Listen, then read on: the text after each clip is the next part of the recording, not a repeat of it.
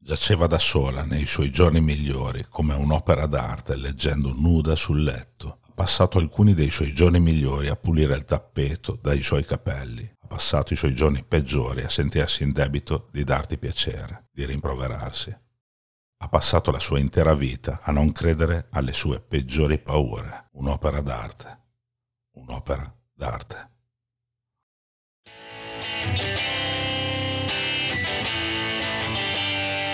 Per Jam dalla A alla Z, il primo podcast italiano dedicato al gruppo di Seattle.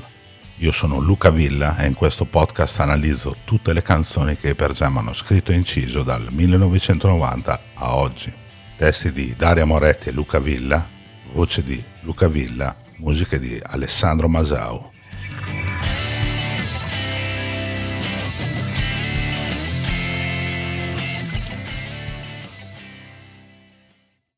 Ehi, sto dicendo proprio a te.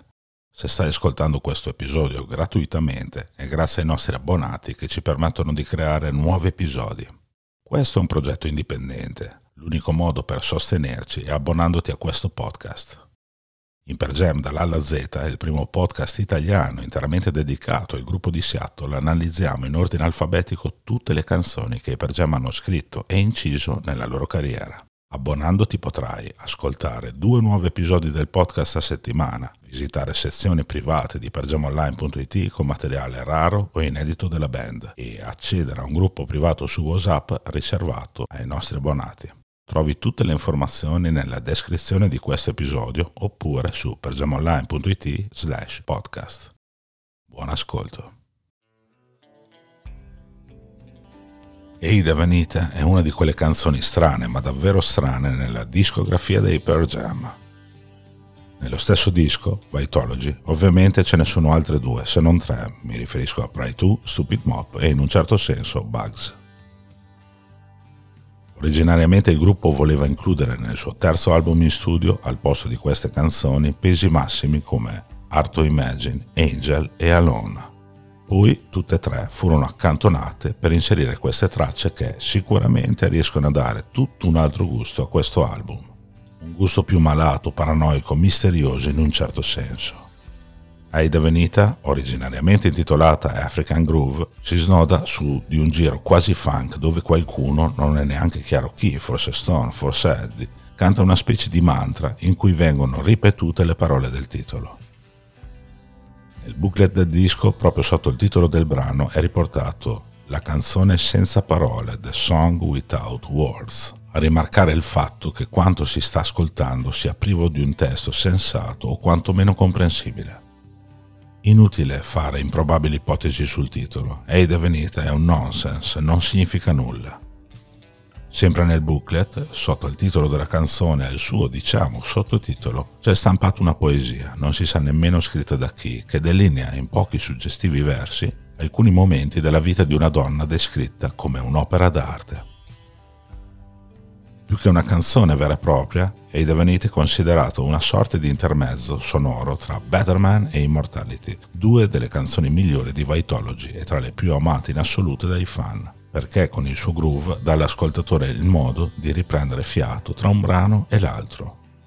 A ben vedere, quello che convince di più di questo brano è proprio il suo groove, quasi tribale, che porterà l'allora batterista della band Dave Abruzzese a intestarsi nella paternità, svelando solo in tempi recenti che è proprio lui a suonare sia la batteria che la chitarra in questo pezzo. La canzone non sarà mai suonata dal vivo, ma verrà utilizzata qualche volta nei tour del 2014 e del 2016 come sottofondo musicale della loro entrata sul palco, scelta inusuale che infatti accresce nei fan la speranza che il gruppo possa proporre dal vivo front to back, quindi in maniera integrale, proprio Vitology. Non accadrà mai, nonostante il gruppo, proprio in quegli anni, decide di proporre dal vivo alcuni dischi in studio, suonandoli dall'inizio alla fine come Ten, Versus, No Code, Hild e Binaural. Con l'avocado l'avevano già fatto in occasione del concerto a Torino del 2006. Per finire, qualche nuova curiosità che ci ha recentemente rivelato Dave Abruzzese, l'ex batterista dei Per Jam che saluta calorosamente tutti gli ascoltatori di Per Jam dalla A alla Z. basso e la chitarra di Aida Venita sono suonate proprio da Dave Abruzzese, mentre l'assolo di chitarra del pezzo è opera del produttore Brendan O'Brien. La voce che si sente nel pezzo è invece di Stone Gossard. La batteria di Aida Venita invece non è una vera batteria, ma una drum machine, per la precisione una vecchia Lean Drum. Questa drum machine, ideata nel 1982 dalla Lean Electronics, fu venduta per tre anni dall'82 all'85 e fu prodotta in soli 5.000 esemplari. Uno di questi fu acquistato da Hyper Jam proprio per incidere la canzone. Una nota personale.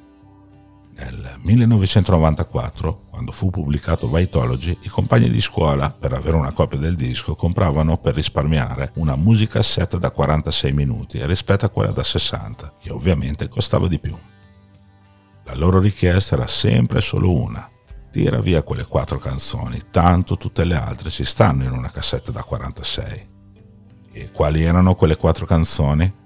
Proprio Bugs, Pry 2, Stupid Mop e Hey Vanita. Inutile dire che così facendo si tirava via gran parte delle atmosfere cupe di Vitology. Quindi, cari amici, avreste fatto meglio comprare una cassetta da 60 minuti.